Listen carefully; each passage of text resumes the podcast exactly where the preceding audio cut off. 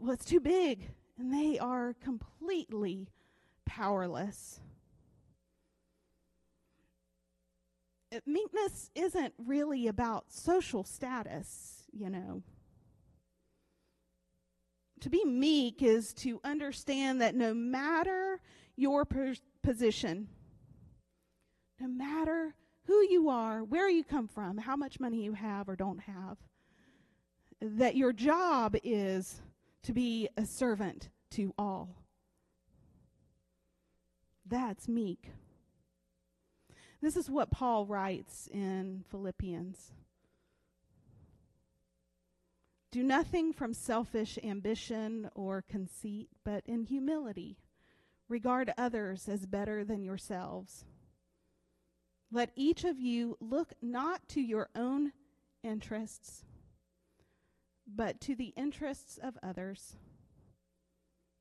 Let the same mind be in you that was in Christ Jesus, who, though he was in the form of God, did not regard equality with God as something to be exploited or used, but he emptied himself, taking the form of a slave, being born in human likeness. And being found in human form, he humbled himself and became obedient to the point of death, even death on a cross. Hmm. meekness, humility, putting others' needs first. Yeah. Blessed are those. Jesus is announcing this new way, this kingdom of God that's flipping everything on its head. Blessed are those who are hungry and thirsty for things to be made right, who see the state of the world around them or the state of their own life and deeply feel pain and grief, and who seem absolutely powerless to do anything about any of it. God is with them. And God is with you when you look around and you deeply long for God to make things right. God is with you when you lean into the grief and pain of life, paying attention to it, feeling it, and not numbing out or putting a wall around your heart. And God is with you when you feel like a nobody when you feel like there's not a thing you can do to make a difference. God is with you. God fills you. God comforts you, and you will be among those who inherit this new world that He is making even now. I want you to hear this, though. Yeah. The whole world feels like it is completely out of sorts. And there is a lot of pain around us. And you probably won't be able to do much about it at all. But the next blessing is this. And I don't want to spend too much time on it because we're going to dive into it a little bit more deeply next week. But the next blessing is this Blessed are those who are merciful, for they will be shown mercy. You won't be able to change much, but you can show mercy to the person in front of you at any given moment. Small acts of unexpected grace, kindness, and love that gives a little bit of relief to that person. You can do that. I can do that. But you can't do that when you aren't paying attention to the state of their world. You can't do that when you aren't willing to let yourself feel some of their pain. And you certainly can't do it if you think of yourself as more important or more worthwhile than they are.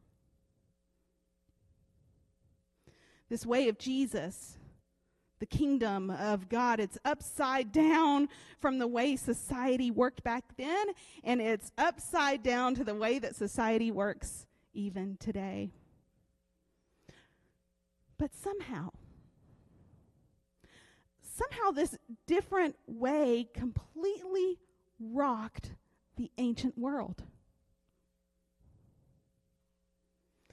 And I'm crazy enough to believe that maybe if we who call ourselves followers of Jesus, followers of this kind of way,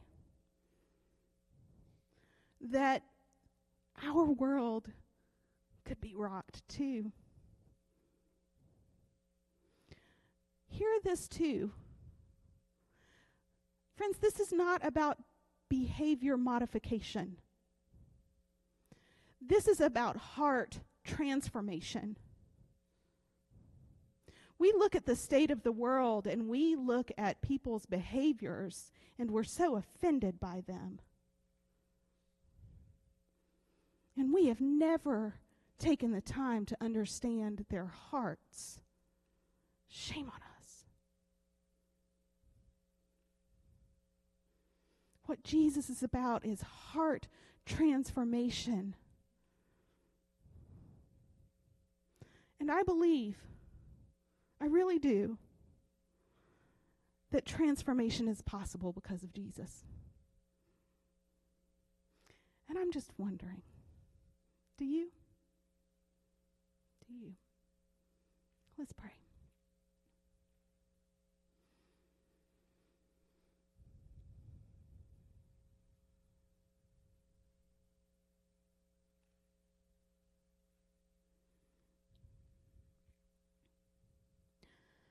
Jesus, if I'm completely honest,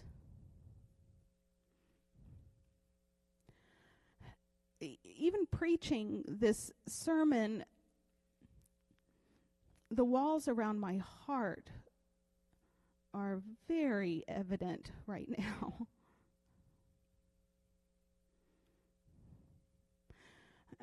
I I'm thinking about the ways that I refuse to pay attention to my pain and grief And maybe my friends here are the same way.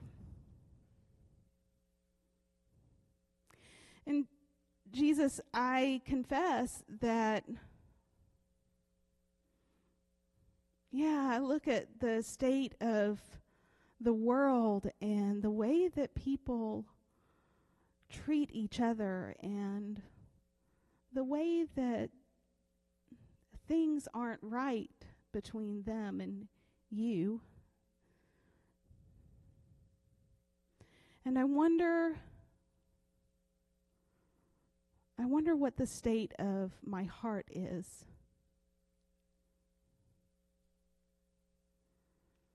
Maybe my friends here wonder the same thing. And Lord, I confess that there are times when I think that my schedule or even the money in my bank account, that those things are more important than the person that you've put right in front of me.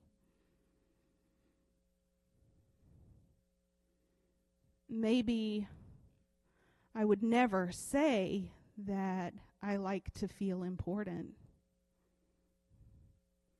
But in my heart, I'm jealous of those who are. And I don't understand why I don't have a say in things. And I feel very small sometimes. Like I can't make a difference at all. And maybe my friends here today feel the same.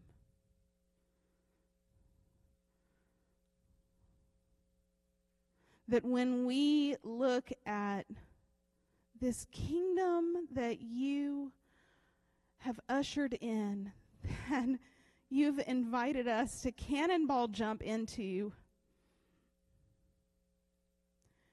Uh, well, Jesus, sometimes I hang on to the side of the river. Sometimes I hang on because what you're calling us to, well, it's dangerous. and it's um, and it's uncomfortable. And maybe it's more of a commitment than we thought we were signing on for, honestly. I mean, we thought we thought following you meant that things were going to get easier.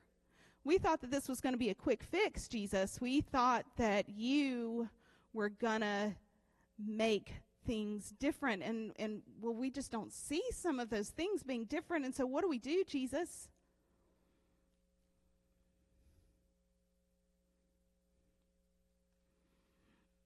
So this morning, I confess, and maybe my friends want to as well, I confess my lack of trust in you.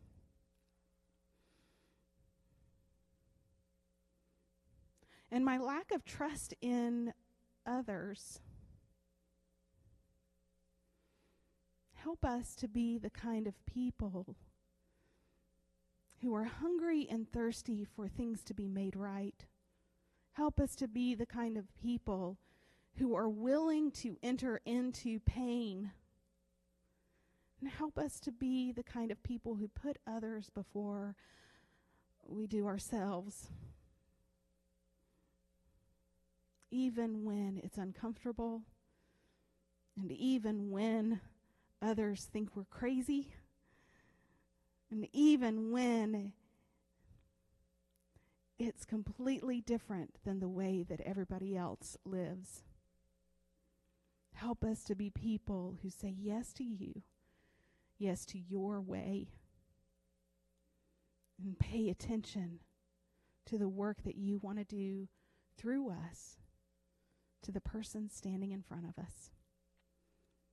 We love you, Jesus. It's in your name we pray. Amen.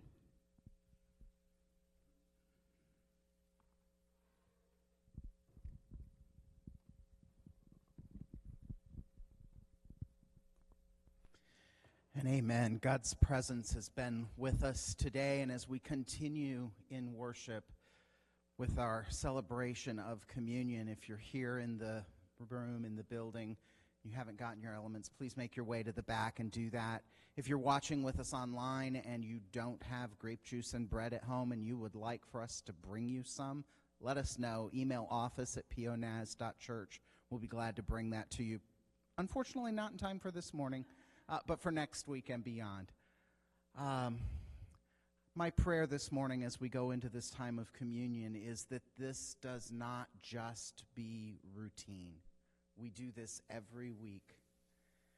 And that it not become routine, but that it be truly the salvation of God. In the Church of the Nazarene, we practice open communion, meaning you don't have to be a member of this church in order to participate with us today. You just need to be someone who believes in Christ or wants to believe in Christ, and we invite you to participate. So, on the night uh, that Jesus was betrayed, he took bread and he blessed it and he broke it and he gave it to his disciples and he said, This is my body, which is broken for you. Take and eat it.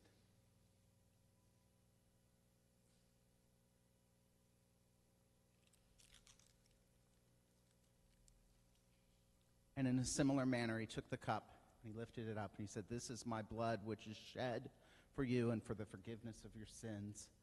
Drink it.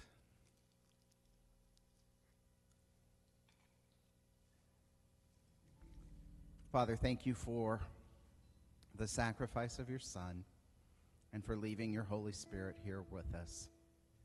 Thank you for this opportunity to worship this morning. I pray as we go, we will take your presence in the kingdom of God to those that you place right in front of us. In Jesus' name, amen.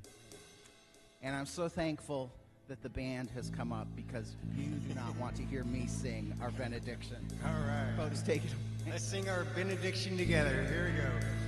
We sing hallelujah, let your kingdom come